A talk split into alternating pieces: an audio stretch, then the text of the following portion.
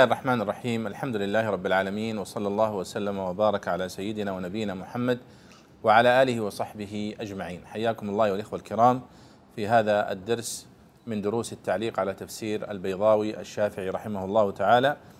وقد وقف بنا التعليق عند الآية الرابعة والخمسين من آه، سورة الأنعام. ونكمل بإذن الله تعالى في هذا الدرس التعليق على كلام البيضاوي رحمه الله على هذه الآيات الكريمات.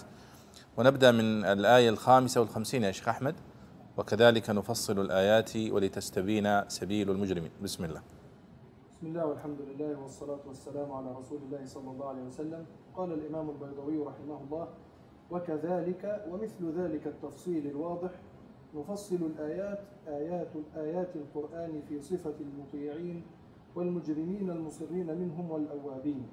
ولتستبين سبيل المجرمين قرأ نافع بالتاء ونصب السبيل. على معنى ولتستوضح يا محمد صلى الله عليه وسلم سبيلهم فتعامل كل منهم بما يحق له. فصلنا هذا التفصيل. وابن كثير وابن عامر وأبو عمرو ويعقوب وحفص عن عاصم برفعه. على معنى ولتتبين سبيلهم. والباقون بالياء والرفع على تذكير السبيل فإنه يذكر ويؤنث ويجوز أن تعطف على علة مقدرة أي نفصل الآيات ليظهر الحق وليستبين. قل إني نهيت صرفت وزجرت بما نصب لي من الأدلة وأنزل علي من الآيات في أمر التوحيد أن أعبد الذين تدعون من دون الله عن عبادة ما تعبدون من دون الله. أو ما تدعونها آلهة أي تسمونها. قل لا أتبع أهواءكم تأكيد لقطع أطماعهم وإشارة إلى الموجب للنهي وعلة الامتناع عن متابعتهم واستجهال لهم وبيان لمبدأ ضلالهم وأن ما هم عليه هوى وليس بهدى وتنبيه لمن تحرى الحق على أن يتبع الحجة ولا يقلد. قد ضللت إذن أي إن اتبعت أهواءكم فقد ضللت. وما أنا من المهتدين أي في شيء من الهدى حتى أكون من عدادهم وفيه تعريض وفيه تعريض بأنهم كذلك. نعم. يقول الله سبحانه وتعالى وكذلك نفصل الآيات ولتستبين سبيل المجرمين. آه، في الآيات السابقة قد ذكر الله سبحانه وتعالى الكثير من الصفات والكثير من الجدل والحوار مع هؤلاء. فيقول في هذه الآية وكذلك نفصل الآيات. يعني مثل ذلك التفصيل الواضح الذي مر معنا في الآيات السابقة. نفصل آيات القرآن في صفة المطيعين والمجرمين المصرين منهم والأوابين. فالله سبحانه وتعالى في القرآن الكريم قد ميز هذه الأصناف. ميز صنف الصادقين المصلحين المطيعين المنقادين وذكر صفاتهم وذكر مصيرهم في الآخرة وجزاءهم. وذكر أيضا صفات المكذبين المعاندين المجرمين. والهدف من هذا التفصيل قال الله لتستبين سبيل المجرمين. وفي قوله لتستبين سبيل المجرمين فيها قراءات. ذكرها البيضاوي هنا. قالوا لتستبين سبيل المجرمين قرأ نافع. المدني قال بالتاء ونصب السبيل. يعني ولتستبين سبيل المجرمين. يعني تستبين يا محمد. سبيلهم فتعامل كلا منهم لتستبين معناها تستوضح. آه وابن كثير وابن عامر وأبو عمرو ويعقوب وحفص عن عاصم ولتستبين سبيل المجرمين يعني لتتضح وتتبين سبيل المجرمين. والقراءة الثالثة وليستبين آه، سبيل المجرمين. على تذكير السبيل يعني كأن السبيل هنا آه، ذكرت وليستبين سبيل المجرمين يعني ليتضح سبيل المجرمين أيضا. فإنه يذكر ويؤنث باعتبار أنه مؤنث مجازي السبيل لأنه مؤنث مجازي. فيجوز أن تقول ليستبين ولتستبين. قال البيضاوي هنا ويجوز أن تعطف على علة مقدرة أي نفصل الآيات ليظهر الحق ليظهر الحق وليستبين الحق أيضا. قل إني نهيت أن أعبد الذين تدعون من دون الله.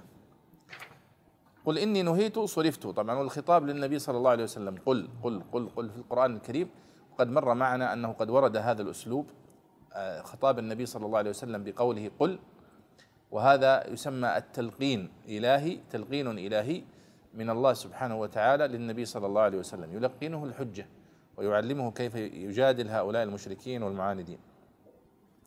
فمعنى قل إني نهيت يعني صرفت وزجرت بما نصب لي من الأدلة وأنزل علي من الآيات في أمر التوحيد. والسورة الأنعام هي سورة مركزية في قضية العقيدة في القرآن الكريم فهي آه، تجادل المكذبين والمشركين وتبين لهم بالأدلة العقلية وغيرها كيف أنهم على خطأ. آه، أن أعبد الذين تدعون من دون الله وهم كثيرون الأصنام وكل ما يعبد من دون الله. قال عن عبادة ما تعبدون من دون الله أو ما تدعونها أو تدعونها آلهة. أي تسمونها قل لا أتبع أهواءكم. فعبادة هذه الأصنام هي ليست آه، إلا مجرد هوى يتبعه هؤلاء. تأكيد لقطع أطماعهم وإشارة إلى الموجب للنهي وعلة الامتناع عن متابعتهم واستجهال لهم وبيان لمبدأ ضلالهم. وأن ما هم عليه هوى وليس بهدى. هذا طبعا آه، استنباط آه، أو أسلوب البيضاوي هنا استفاده من الزمخشري وهو أنه يستخرج من الأساليب البلاغية دلالات جميلة جدا. فهنا قل إني نهيت أن أعبد الذين تدعون من دون الله. قل لا أتبع أهواءكم. سماها أهواء فهي ليست على قناة أدلة وليست على براهين. قد ضللت اذا لو فعلت ذلك وما أنا من المهتدين. ففيه تعريض آه، وتنبيه بأن ما أنتم عليه باطل وأنه مجرد اتباع للهوى وأنه ليس عن قناعة وليس عن أدلة تستحق أن تتبع. قد ضللت اذا يعني إن اتبعت أهواءكم فقد ضللت. وما أنا من المهتدين أي في شيء من الهدى. فهذا تعريض بهم أنكم أنتم على باطل وأنكم على ضلال وأنني لن أتبع هذا الباطل وهذا الضلال لأنه اتباع للهوى. وليس اتباعا للحق ولا اتباعا للأدلة ولا اتباع للبراهين التي أدعوكم إليها وأبينها لكم. فهذا أيضا من استفادة البيضاوي هنا من من الزمخشري وهو كثير يعني. نعم. قال رحمه الله قل إني على بينة تنبيه على ما يجب اتباعه بعدما بين ما لا يجوز اتباعه. والبينة الدلالة الواضحة التي تفصل الحق التي تفصل الحق من الباطل. وقيل المراد بها القرآن والوحي أو الحجج العقلية أو ما يعمها. من ربي من معرفته من معرفته وأنه لا معبود سواه ويجوز أن يكون صفة لبينه. وكذبتم به الضمير الضمير لربي أي كذبتم به حيث أشركتم به غيره أو للبينة باعتبار المعنى. ما عندي ما تستعجلون به يعني العذاب الذي استعجلوه بقولهم فأمطر علينا حجارة من السماء أو ائتنا بعذاب أليم. إن الحكم إلا لله في تعجيل العذاب وتأخيره. يقضي الحق أي القضاء الحق أو يضع أو يصنع الحق ويدبره.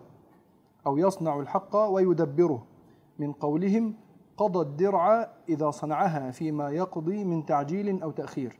وأصل القضاء الفصل بتمام الأمر. وأصل الحكم المنع فكأنه منع الباطل. وقرأ ابن كثير ونافع وعاصم يقص من قص الأثر أو من قص الخبر وهو خير الفاصلين القاضين. نعم. يعني هنا بعد أن بين في الآيات السابقة أنهم يتبعون الهوى ولا يتبعون الحق ولا يتبعون الدليل بين في هذه الآية آه، أن أنه ينبغي لهم أن يتبعوا الدليل والبرهان. فقال قل إني على بينة من ربي. وكذبتم به. ما عندي ما تستعجلون به إن الحكم إلا لله يقص الحق وهو خير الفاصلين. أنتم تتبعون الهوى وأنا أتبع البينة وأتبع الحق. وهناك فرق. لذلك قال هنا قل إني على بينة من ربي أنه تنبيه على ما يجب اتباعه بعدما بين ما لا يجوز اتباعه. والبينة ترد في القرآن الكريم كلمة البينة والسلطان والآية. وكلها التي أصبحنا اليوم نسميها المعجزة وهي ما ينصبه الله سبحانه وتعالى من الأدلة والبراهين والحجج للدلالة على صدق أنبيائه عليهم الصلاة والسلام فيما يأتون به من النبوة. قال البينة هي الدلالة الواضحة التي تفصل الحق من الباطل وقيل المراد بها القرآن والوحي وقيل الحجج العقلية أو ما يعمهما. وهذا هو الصواب أن البينة هي كل ما يثبت الحق. ويؤكده سواء كانت من القرآن أو من السنة أو من العقل أو من الواقع أو غير ذلك. على بينة من ربي أي من معرفته وأنه لا معبود سواه ويجوز أن يكون صفة لبينة. وكذبتم به الضمير لربي أي كذبتم به حيث أشركتم به غيره. فالضمير هنا يعود على على الله سبحانه وتعالى. ما عندي ما تستعجلون به لأنهم هم يستعجلونه بالعذاب. فيقول ما عندي ما تستعجلون به يعني العذاب الذي استعجلوه. بقولهم في سورة الإسراء فأمطر علينا حجارة من السماء وائتنا بعذاب أليم. قل, قل اللهم إن كان هذا هو الحق من عندك فأمطر علينا حجارة من السماء. وهذا من جهلهم عندما قالوا ذلك. كما قال أحدهم يذم هؤلاء المشركين كيف تقولون قل اللهم إن كان هذا هو الحق من عندك فأمطر علينا حجارة من السماء. وكان الأولى أن يقولوا فاهدنا إليه. وليس فأمطر علينا حجارة من السماء لكن هذا يدل على الحماقة والجهل الذي كانوا فيه. إن الحكم إلا لله يقضي الحق. لاحظوا هنا أنه ذكر القراءة وهي قراءة أبي عمرو وقراءة حمزة وقراءة الكسائي وابن عامر وابن عامر. كلهم قرأوا يقضي الحق وهو خير الفاصلين. ونحن نقرأ في قراءة حفص حفص يقص الحق. البيضاوي هنا قدم قراءة أبي عمرو وحمزة والكسائي وابن عامر فقال يقضي الحق أي القضاء الحق أو يصنع الحق ويدبره. من قولهم قضى الدرع قضى الدرع إذا صنعها وأحكمها. وأصل القضاء هو الفصل ومنه سمي القاضي قاضيا لأنه يفصل في الأمور. والحكم أيضا مأخوذ من الحكمة حكمة الحصان التي تمنعه من الجري يقال لها حكمة. ثم استعير الحكم كله والدلالة على المنع. وقرأ ابن كثير ونافع وعاصم يقص الحق من قص الأثر أو من قص الخبر وهو خير الفاصلين أي خير القاضين وخير آه، المنصفين سبحانه وتعالى. نعم. قال رحمه الله قل لو أن عندي أي في قدرتي ومكنتي ما تستعجلون به من العذاب لقضي الأمر بيني وبينكم لأهلكتكم عاجلا غضبا لربي وانقطع ما بيني وبينكم والله أعلم بالظالمين. في معنى استدراك كأنه قال ولكن الأمر إلى الله وهو أعلم بمن ينبغي أن يؤخذ وبمن ينبغي أن يمهل منهم. وعنده مفاتح الغيب خزائنه. جمع مفتح بفتح الميم وهو المخزن أو ما يتوصل به إلى المغيبات مستعار من المفاتح الذي هو جمع مفتح بالكسر وهو المفتاح ويؤيده أن قرئ مفاتح مفاتيح والمعنى أنه المتوصل إلى المغيبات والمحيط علمه بها لا يعلمها إلا هو فيعلم أوقاتها وما في تعجيلها وتأخيرها من الحكم من الحكم. فيعلم أوقاتها وما في تعجيلها وتأخيرها من الحكم فيظهرها على ما اقتضته حكمته وتعلقت به مشيئته وفيه دليل على أنه تعالى يعلم الأشياء قبل وقوعها ويعلم ما في البر والبحر عطف للإخبار عن تعلق علمه بالمشاهدات على الإخبار عن اختصاص العلم بالمغيبات به. وما تسقط من ورقة إلا يعلمها مبالغة في إحاطة علمه بالجزئيات. ولا حبة في ظلمات الأرض ولا رطب ولا يابس معطوفان على ورقة. وقوله إلا في كتاب مبين بدل من الاستثناء الأول بدل الكل على أن الكتاب المبين علم الله تعالى أو بدل الاشتمال على أن على أو بدل الاشتمال إن أريد به اللوح. وقرئت بالرفع للعطف على محل ورقة أو رفعا للابتداء والخبر إلا في كتاب مبين. نعم يقول الله سبحانه وتعالى قل يا محمد لو أن عندي ما تستعجلون به لقضي الأمر بيني وبينكم والله أعلم بالظالمين. لكنه ليس عندي. معنى الآية لكن ما تستعجلون به ليس عندي.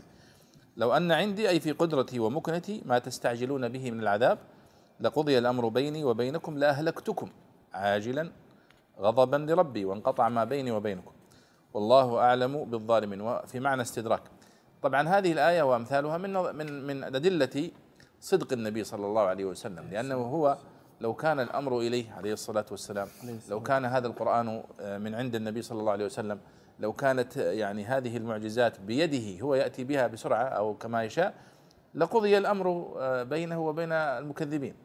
لكن دلالة على أن هذا كله ليس من عنده وأنه من عند الله أنه ينتظر ولا يستطيع أن يأتي ولا أن يقدم ولا أن يؤخر في مسألة الوحي ولا في معنى عقوبة هؤلاء ولا غيرهم. ثم قال وعنده مفاتح الغيب لا يعلمها إلا هو. يعني إشارة هنا إلى أنه سبحانه عليه الصلاة والسلام آه، في هذا الأمر في أمر الغيب مثله مثل غيره. لا يعرف من الغيب شيئا إلا ما كشف له بالوحي فقط. فجاءت المناسبة أنه يقول هنا لو أن عندي ما تستعجلون به لقضي الأمر بيني وبينكم لكنه بالنسبة لي غيب. ثم ناسب فجاء الحديث عن الغيب بعدها فقال الله وعنده مفاتح الغيب لا يعلمها إلا هو. والبيضاوي هنا فسر كلمة مفاتح الغيب بأن معناها خزائنه. مفاتح خزائنه. جمع مفتح بفتح الميم وهو المخزن. أو ما يتوصل به إلى المغيبات. قال مستعار من المفاتح الذي هو جمع مفتح بالكسر وهو المفتاح. ويؤيده أن قرئ مفاتيح. وهذه قراءة آه، أبي البرهسم ابن السميفع وهي قراءة من القراءات الشاذة التي لا يقرأ بها. آه، والمعنى أنه سبحانه المتوصل إلى المغيبات المحيط علمه بها سبحانه وتعالى ولا يعرف لا نبي مرسل ولا ملك مقرب شيئا من الغيب الا ما يأذن به سبحانه وتعالى. لا يعلمها إلا هو. مفاتيح الغيب لا يعلمها إلا هو. ومفاتيح الغيب آه، قد ذكرها الله سبحانه وتعالى في سورة لقمان. وهذه فائدة في هذا الدرس وهي أن الله ذكر في سورة الأنعام آيتين وفسرها النبي صلى الله عليه وسلم بآيتين في سورة لقمان. فأما الآية الأولى فهذه الآية وعنده مفاتح الغيب لا يعلمها إلا هو. ما المقصود بها؟ المقصود بها ما في آخر آية في سورة آه، لقمان وهي قول الله سبحانه وتعالى إن الله عنده علم الساعة وينزل الغيث ويعلم ما في الأرحام. وما تدري نفس ماذا تكسب غدا وما تدري نفس بأي أرض تموت. إن الله عليم خبير. هذه الخمس هي مفاتح الغيب التي ذكرها الله هنا في سورة نعم. الأنعام. يعني هنا ذكرت مجملة وذكرت في سورة لقمان مفصلة. نعم. وهذا من تفسير القرآن بالقرآن. ستأتي معنا آية أخرى في قوله تعالى آه الذين آمنوا ولم يلبسوا إيمانهم بظلم أولئك لهم الأمن وهم مهتدون. نعم. هذه الآية شقت على الصحابة. هل المقصود بالظلم فيها مطلق الظلم أم أم أنه معنى خاص؟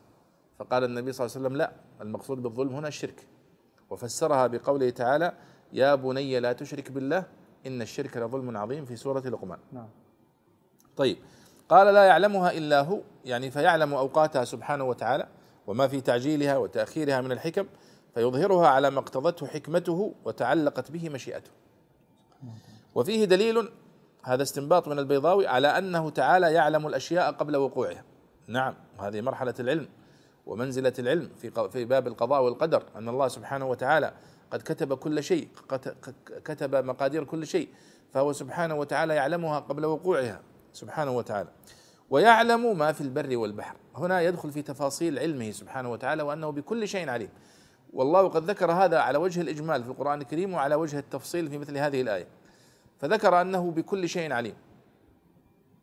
وان الله لا يخفى عليه شيء في الأرض ولا في السماء. هذا على وجه الإجمال والإطلاق. فالله بكل شيء عليم. هنا يفصل قال ويعلم ما في البر والبحر. عطف للإخبار. عن تعلق علمه سبحانه وتعالى بالمشاهدات على الإخبار عن اختصاص العلم بالمغيبات. ثم قال وما تسقط من ورقة إلا يعلمها.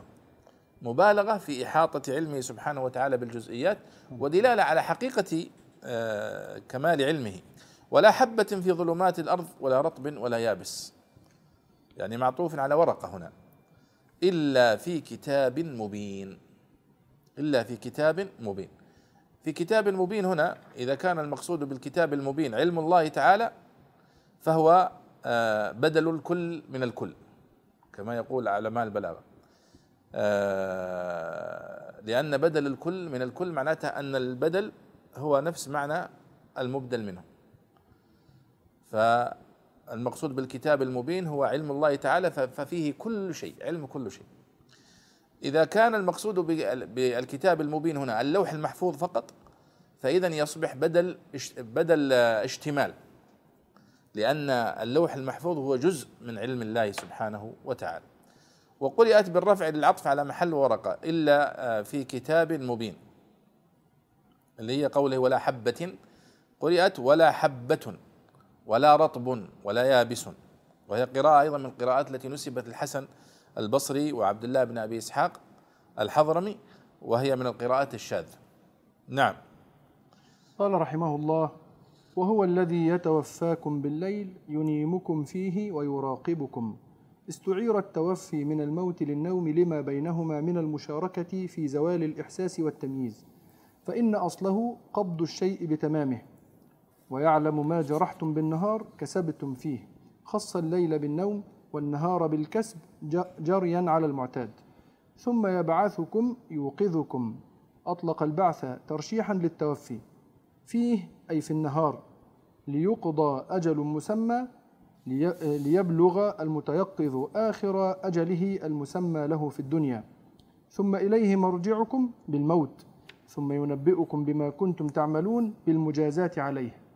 وقيل الآية خطاب للكفرة. والمعنى أنكم ملقون كالجيف بالليل وكاسبون للآثام بالنهار وأنه تعالى مطلع على أعمالكم. يبعثكم من القبور في شأن ذلك الذي قطعتم به أعماركم من النوم بالليل وكسب الآثام بالنهار ليقضي الأجل الذي سماه وضربه لبعث الموت وجزائهم على أعمالهم ثم إليه مرجعكم بالحساب ثم ينبئكم بما كنتم تعملون بالجزاء. نعم. يقول الله سبحانه وتعالى وهو الذي يتوفاكم بالليل. يتوفاكم المقصود بها ينيمكم من النوم ويراقبكم. ولذلك أطلقت يعني سمي النوم وفاة وهو الذي يتوفاكم بالليل ويعلم ما جرحتم بالنهار. ينيمكم قال البيضاوي هنا أن هذه استعارة أنه يسمي النوم يسميه وفاة. قال هذه استعارة استعير التوفي من الموت للنوم لما بينهما من المشاركة في زوال الإحساس والتمييز. فإن أصله قبض الشيء بتمامه. يعني يقصد أن الوفاة آه، دلالتها عندنا وفي اللغة أنها الوفاة تماما يعني وليس مجرد آه، النوم ثم الاستيقاظ بعد ذلك. لكن الله سبحانه وتعالى سمى النوم سماه وفاة. الله يتوفى الأنفس حين منامها. حين موتها. حين موتها نعم. والتي لم تمت في منامها فيمسك التي قضى عليها الموت ويبعث ويرسل الأخرى إلى أجل مسمى. نعم. فسمى النوم سماه وفاة. نعم. وسمى الذي يستيقظ من الموت أنه قد أرسل مرة أخرى أتيحت له فرصة للحياة. ولذلك الله الرسول صلى الله عليه وسلم قد علمنا دعاء وهو عند الاستيقاظ من النوم. الحمد لله الذي رد علي روحي وأذن لي بذكره. إشارة إلى أن روحه قد خرج يعني نعم. بالنوم قد يعني فارقته بشكل آه، أو بآخر يعني. قال ويعلم ما جرحتم بالنهار كسبتم فيه. يعني هنا سمى العمل في النهار والكسب اجتراح. آه، خص الليل بالنوم والنهار بالكسب جريا على المعتاد. كما هو في آيات أخرى في قوله سبحانه وتعالى وجعلنا الليل آه، جعلنا النهار الليل لباسا وجعلنا النهار معاشا. معاشا. هو نفس الفكرة التي في هذه الآية ونفس المعنى. نعم. ثم يبعثكم فيه ليقضى أجل مسمى يعني يوقظكم. يبعثكم في النهار يعني يطلقكم ويوقظكم. آه، أطلق البعث ترشيحا للتوفي. يعني هو قال آه، في أول الآية هو الذي يتوفاكم بالليل فسمى الاستيقاظ من النوم بعثا. ترشيحا الترشيح هو يعني مصطلح من المصطلحات البلاغية الجميلة وهو يستخدم في البديع وفي علم البيان. والعلماء البلاغة يقولون أن الترشيح هو كل كلمة يؤتى بها لتأهيل لفظة ما لنوع من أنواع المحاسن الكلامية. فهنا لما قال هو الذي يتوفاكم بالليل فاستخدم الوفاة للدلالة على النوم ناسب أن يأتي بلفظة البعث للدلالة على الاستيقاظ. لأن البعث مرتبط دائما بالوفاء بالوفاة وليس مرتبط بالنوم. نعم.